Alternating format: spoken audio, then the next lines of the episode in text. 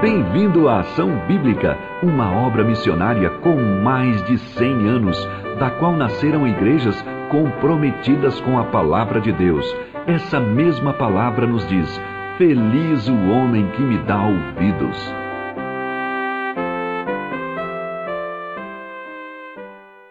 Hoje nós queremos conversar, eu quero conversar com vocês sobre santidade.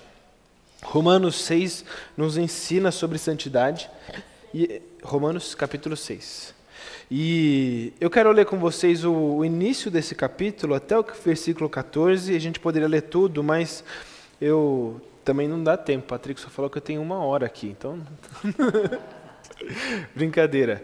Mas a gente vai ler até o capítulo, até o versículo 14 de, de Romanos 6, mas eu vou focar do versículo 12 ao 14 no nosso estudo. Mas a gente precisa ler esse parágrafo todo para a gente entender um pouquinho daquilo que Paulo está falando, né? Não vamos deixar fala, Paulo falar sozinho. Vamos, vamos escutar o que ele tem a dizer a nós. Leia comigo, eu estou lendo aqui na NVT, o Nicolas acho que vai conseguir passar lá na NVT também, se você quiser acompanhar na tela, mas leia na sua Bíblia também. Pois bem, devemos continuar pecando para que Deus mostre cada vez mais a sua graça? Claro que não. Uma vez que morre, morremos para o pecado, como podemos continuar vivendo nele?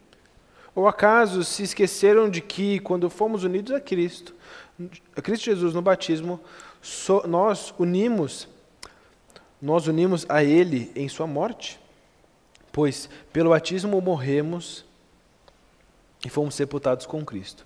E assim como Ele foi ressuscitado dos mortos pelo poder glorioso do Pai, agora nós também poder, podemos viver uma nova vida. Uma vez que a nossa união com Ele se assemelhou à Sua morte, assim também nossa ressurreição será semelhante à dele. Sabemos que nossa velha natureza foi crucificada com Cristo para que o pecado não tivesse mais poder sobre a nossa vida e dele deixássemos de ser escravos. Pois quando morremos com Cristo, fomos libertos do poder do pecado. Então, uma vez que morremos com Cristo, cremos que também com ele viveremos.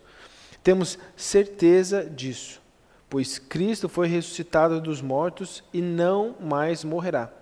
A morte já não tem poder, não tem nenhum poder sobre ele. Quando ele morreu, foi de uma vez por todas, para quebrar o poder do pecado. Mas agora que ele vive, é para a glória de Deus. Da mesma forma, considerem-se mortos para o poder do pecado e vivos para Deus em Cristo Jesus. Não deixem que o pecado reine sobre o seu corpo, que está sujeito à morte cedendo aos desejos pecaminosos. Não deixem que nenhuma parte do seu corpo se torne instrumento do mal para servir ao pecado, mas em vez disso, entreguem-se inteiramente a Deus, pois vocês estavam mortos e agora têm nova vida. Portanto, ofereçam o seu corpo como instrumento para fazer o que é certo para a glória de Deus. O pecado não é mais seu senhor, pois vocês já não vivem sob a lei, mas sob a graça de Deus. Amém? Eu queria começar o nosso tempo aqui é, lendo um comentário de uma teóloga muito boa, uma mulher de Deus, a minha mãe. eu comentei com ela sobre o estudo, falei para ela o que, que eu ia falar e ela mandou uma definição de santidade para ela, para ela né, e para nós. Santidade é o resultado da busca em intimidade e conhecimento no Senhor à luz do caráter de Cristo. E ela continua, Deus te abençoe, filha, na pregação. Mas santidade é essa busca de viver uma vida de santidade em Jesus. Isso está expresso na palavra de Deus. A gente conhece o caráter, o caráter de Jesus na palavra de Deus. A gente conhece a vida de Jesus, a esse esse personagem, mas eu vou tratar aqui personagem, mas ele é real, tá? Ele é histórico, não é carochinha, não é historinha, não. É, é, essa história que é contada aqui tem Jesus como o nosso centro de vida. E a santidade, a santidade repousa nele, somente nele. Paulo ele dialoga no livro de Romanos De uma forma muito interessante, eu tenho certeza que você já leu uma vez Romanos, duas vezes, ou se você nunca leu, mas já pegou algumas pregações, você já percebeu que Paulo gosta de, em Romanos, fazer várias perguntas e responder as mesmas perguntas. Ele é um cara que gosta de falar sozinho, entre aspas.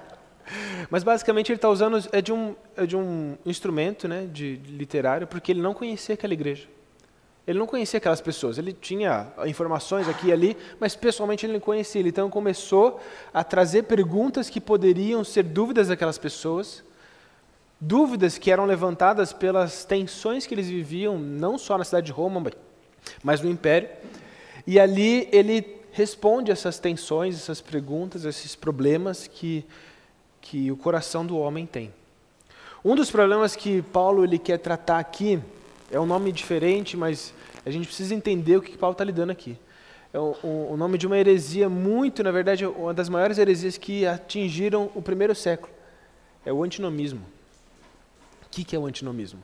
Resumindo, assim, sendo bem simples e rápido, antinomismo é quando o cristão ele se engana e cai nessa heresia, ele pensa da seguinte maneira: se o pecado vem e a graça vem e sobrepõe o pecado sempre, Quanto mais pecado, mais graça vai ter. Então, eu posso pecar à vontade.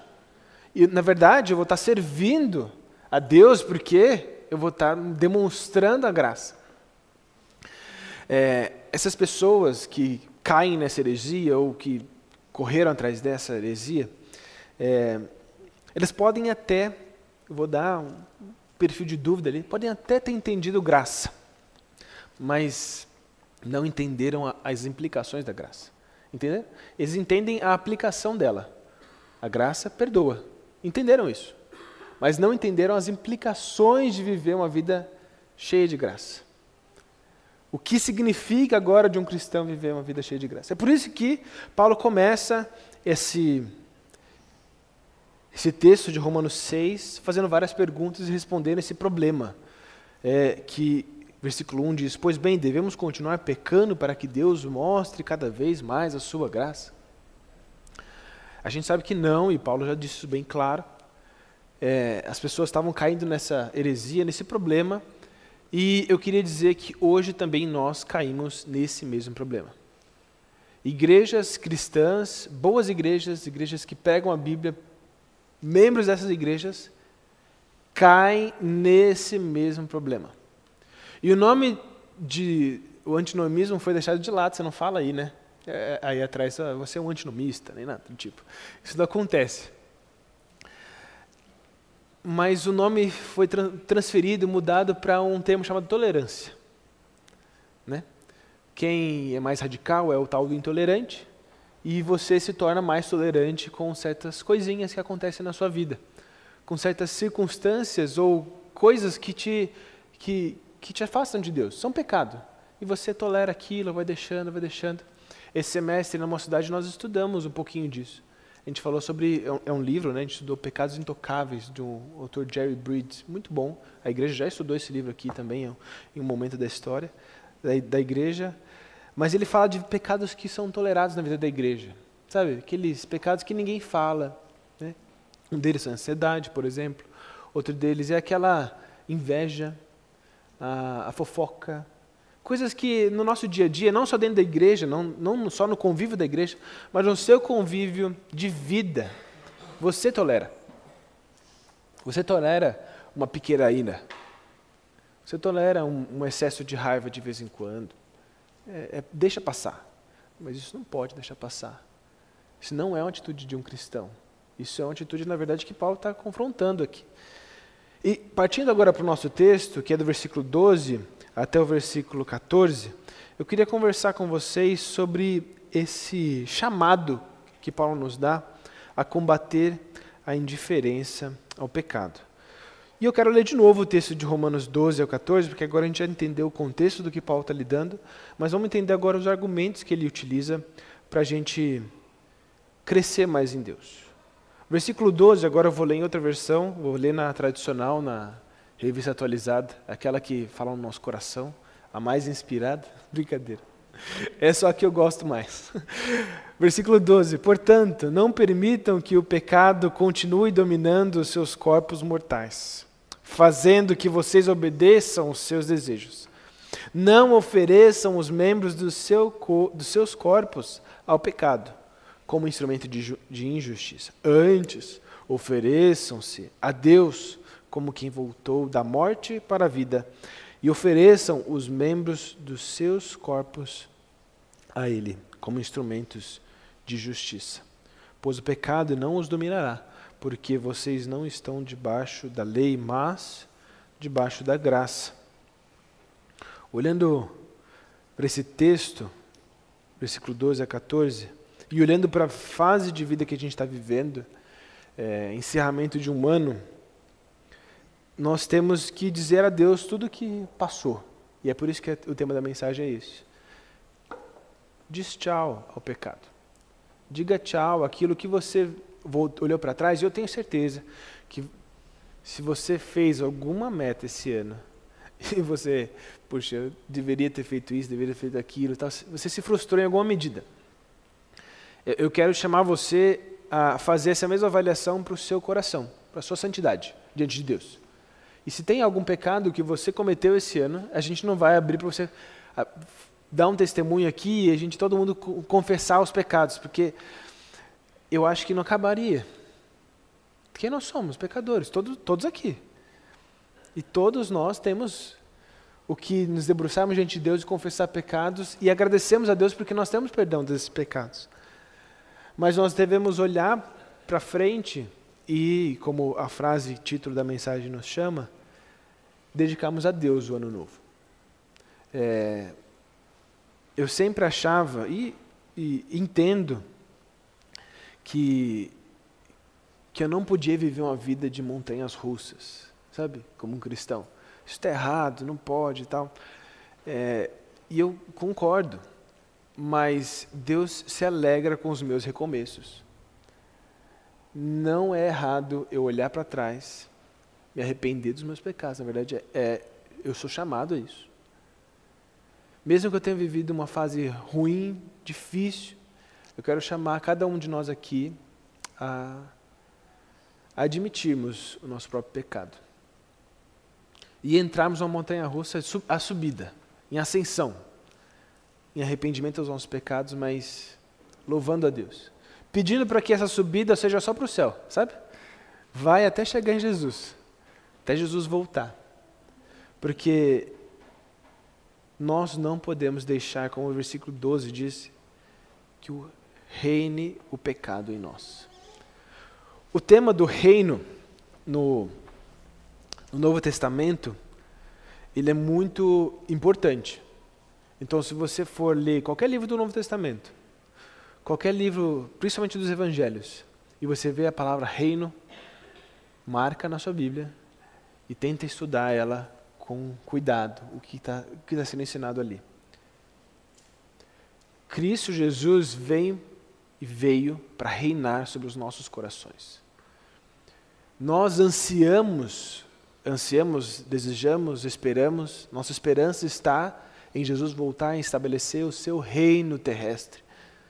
É isso que a gente, quando pensa em escatologia, e essa é, da vez, é uma das maiores discussões teológicas em escatologia, é o reino é como? Como que é esse reino que vai acontecer lá no futuro? Se você for de qualquer vertente teológica, pode ter certeza, todas elas anseiam pelo reino de Jesus. Todas. A seu modo, da sua maneira, tá bom? todas elas têm o reino de Deus como algo muito importante na vida deles. E esse tem que ser o nosso desejo também. Quem reina no seu coração? Se você já viu um filme medieval, você vai lembrar dessa cena, essas cenas icônicas de, de reis com muito poder, com muita riqueza e o povo muito, muito, muito pobre. Você vai ver também reinos com os seus, é, agora eu posso estar errado nas expressões, mas duques ou talvez sub-reinos, assim, sub-reis, assim, vassalos, né? Na verdade, o termo certo é vassalos. Eles cuidam de cada território e pagam um imposto ou pagam um tributo para esse rei maior sobre todos. Nosso rei, deve ser Jesus. Os reinos humanos, eles tentam, emulam, simulam o que seria o reino de Jesus, mas nunca conseguirão. Como eu disse, se você ver filme, você vai ver essa pobreza descarada do rei comendo uma mesa farta, se deliciando com as melhores bebidas que podia ter, e o povo literalmente na lama, quase como se fosse porco. É, o reino de Jesus não é assim. Então deixa eu só quebrar um pouco desse paradigma para a gente entender o reino. O reino de Jesus é um reino onde ele nos coloca ao lado dele. Ao lado dele. Eu gosto muito de, de, de filmes, eu já contei isso, de Nárnia e tal, você já sabe. Mas a melhor ilustração para mim de reino está no livro de Nárnia. Porque Aslan é o grande rei. E nós temos ali quatro reis sobre a terra de Nárnia. Essas quatro crianças que elas se tornam adultas ao longo da história. Mas Pedro, Edmundo, Lúcia e Susana, todos eram reis e rainhas de Nárnia. Jesus nos chama a adorarmos Ele como o grande Rei. E nós sermos também ao lado dele, governando sobre a criação. Quando nós lemos o versículo 12, não deixem que o pecado reine em seu corpo que está sujeito à morte, cedendo aos desejos pecaminosos. Quando nós fazemos então isso, quando nós pecamos, nós estamos desonrando o grande rei desonrando o nosso Senhor que nos colocou numa posição de santidade. Não é brincadeira, é sério. A minha mensagem hoje não é para trazer culpa, é trazer graça também. Porque o texto continua dizendo não deixe, versículo 13, não deixem que nenhuma parte do seu corpo se torne instrumento do mal para servir ao pecado. Mas, em vez disso, entreguem-se inteiramente a Deus, pois vocês estavam mortos e agora têm nova vida. Nós vivemos uma vida de santidade porque nós cantamos a primeira música, tirando das crianças, né? A segunda música hoje. Por tudo que tens feito, por tudo que vais fazer por tuas promessas e tudo que és. Cantem. Eu quero te agradecer com todo o meu ser. Amém. Como que é a melhor forma de gratidão a Deus? Obediência. Gratidão é uma expressão de amor. E falar que você agradece é fácil. Falar que nós somos gratos é fácil. Vivam a vida de gratidão. A vida de gratidão é uma vida de comprometimento e obediência. É uma vida de coerência diante de tudo aquilo que nós recebemos. Nós somos gratos porque nós temos uma nova vida. E essa nova vida define o que nós fazemos com a vida que temos hoje. Nós não podemos entregar nossos corpos, e aqui ele usa a expressão de corpo justamente pelas atitudes pecaminosas. Nós não podemos ter nenhuma atitude de pecado. Nós não podemos falhar diante de Deus. Mas nós fazemos isso não com peso de culpa, mas por conta da graça que nos alcança. Como a Bia falou, o evangelho ele tem esses dois lados. Tem o arrependimento do pecado, tem toda a culpa que nós devemos sentir diante do pecado que nós somos, temos, na nossa natureza pecaminosa. Mas também tem um lado da leveza da graça, que remove toda a culpa, que tira de nós todo esse peso, para que vivamos em santidade. A gente tende a imaginar uma vida de santidade como uma vida que cumpre o checklist diário, né? Se você faz que nem eu, toda vez que eu vou começar um dia, eu sento na minha cadeira, pego um papelzinho, e eu tenho um monte desses papelzinhos, vou listando, preciso fazer isso, preciso fazer isso. Já é, eu confesso, já comecei no aplicativo, o Patrick sabe, ele sempre falava para mim que eu usava aplicativo. Mas de uns meses para cá, eu voltei para o papel. Essa listinha foi indo, foi indo, foi indo, foi indo. A gente acha que santidade é isso, gente. A gente acha que santidade é você só não cumprir o cheque dos pecados. É, ou você cumprir o cheque das, das santidades, das coisas boas. Não é. Santidade é viver uma vida em Jesus. É viver uma vida de gratidão. É uma vida coerente com aquilo que nós recebemos. Tudo que mancha essa coerência, tudo que é, é, acaba com essa. É, é, fica dissonante, sabe? Pensa numa música que o Felipe tocou aqui agora, tocou muito bem, mas se ele tocasse uma música dissonante, tenho certeza que, se, mesmo você não sabendo, não sabendo música, percebe. Depende da, da nota que ele fizer ali, né? Tem algumas que dá, dá para para aceitar, né? Até são imperceptíveis, mas percebe. Quando tem um ouvido ainda mais treinado, você percebe ainda mais. Nós não podemos ceder esses, essas faltas de percepções aqui e ali. Nós devemos treinar os nossos ouvidos para entender o caráter de Jesus, conhecer a verdade de Deus. E, e eu tenho um desafio para você no próximo ano, nesse ano que começa. Permaneça em Jesus. Ame Jesus. Busque uma vida de santidade. Versículo 14 Perdão, versículo 13 ainda. Portanto, ofereçam seu corpo como instrumento para fazer o que é certo para a glória de Deus. Verso 14. O pecado não é mais o seu senhor, pois você já não vive sob a lei, mas sob a graça. Para entender um pouquinho mais esse versículo 14, eu quero voltar com vocês no capítulo 5, versículo 20. Romanos 5:20 diz: "A lei foi concedida para que todos percebessem, para que todos percebessem a gravidade do pecado. Mas à medida que o pecado aumentou, a graça se tornou ainda maior." Então, quando Paulo, no versículo 14, diz: O pecado não é mais seu Senhor, pois vocês não, já não vivem sob a lei, porque nós estamos vivendo agora diante de um paradigma que nós devemos olhar para a graça. Ela tem que ser nosso alvo a lei de Deus, a palavra de Deus, não é condenada pelo apóstolo Paulo.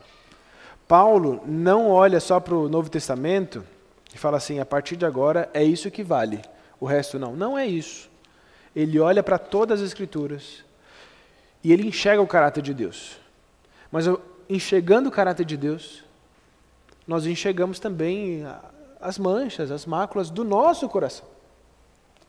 E nós somos desafiados a ajustar isso, a acertar isso, sem, sem culpa, porque toda culpa já foi tirada, mas com todo o empenho que Jesus colocou na cruz, igualmente a, igual a Jesus, porque ele viveu nessa intensidade.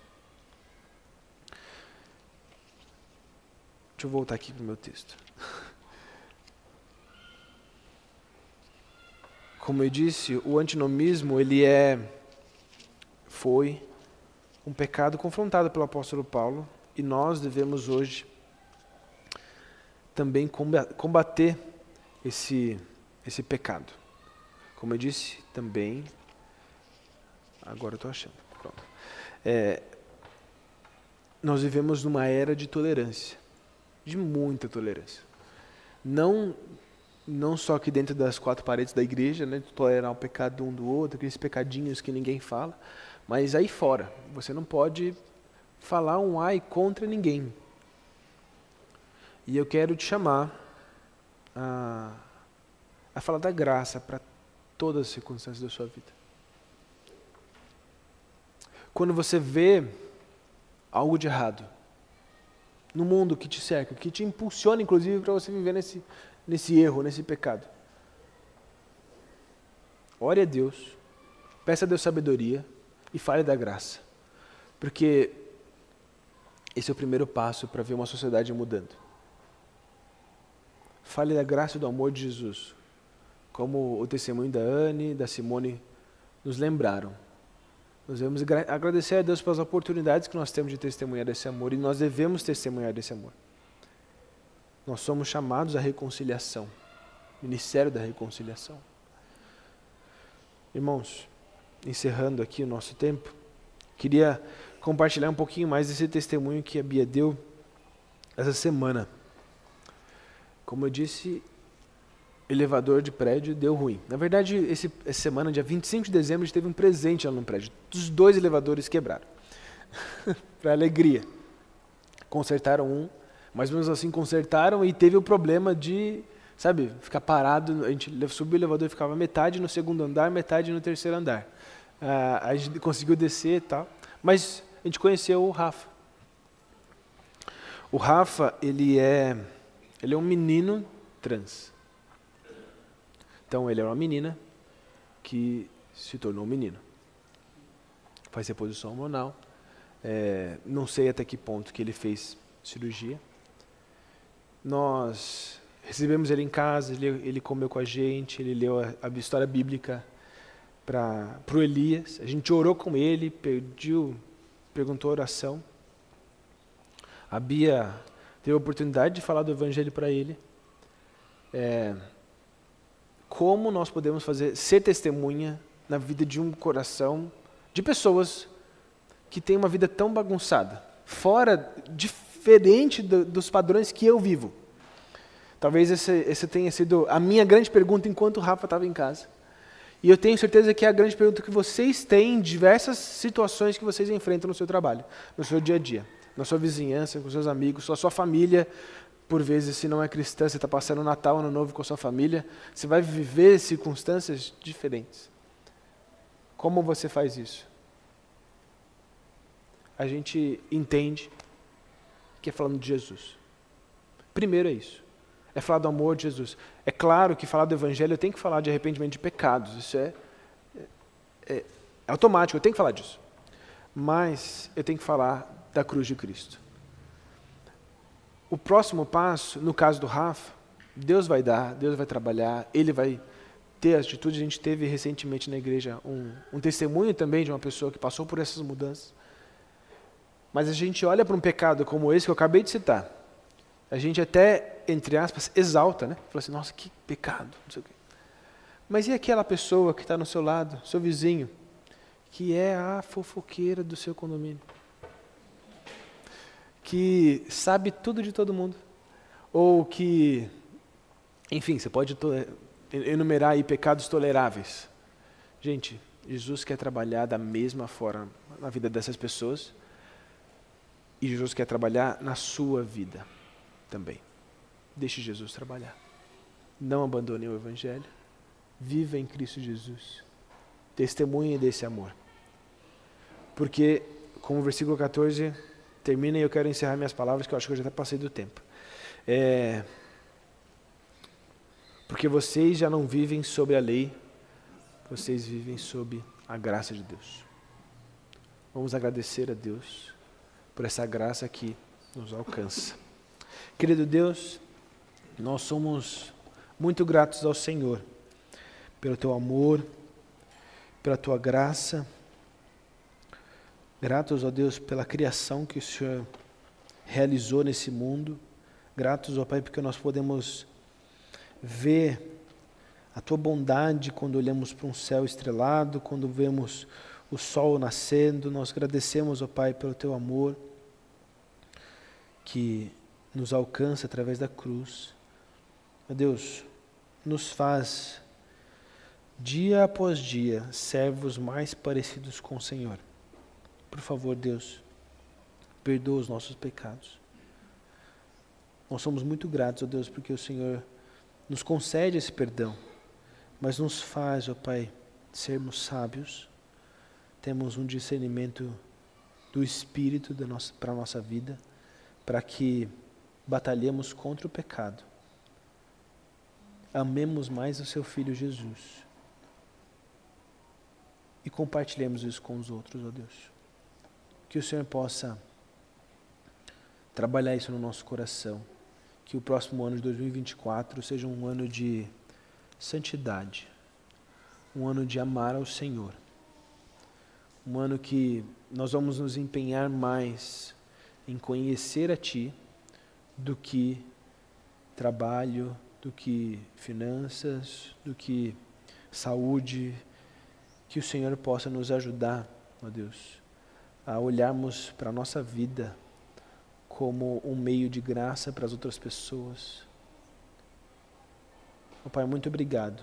Muito obrigado por essa igreja, por essa comunidade, por, por cada pessoa que está aqui essa manhã, que possamos, ó Deus, olhar um para o outro e nos ajudarmos nessa tarefa de sermos santos, porque o Senhor nos alcançou, porque o Senhor derramou Sua graça em nós. Em nome de Jesus, amém.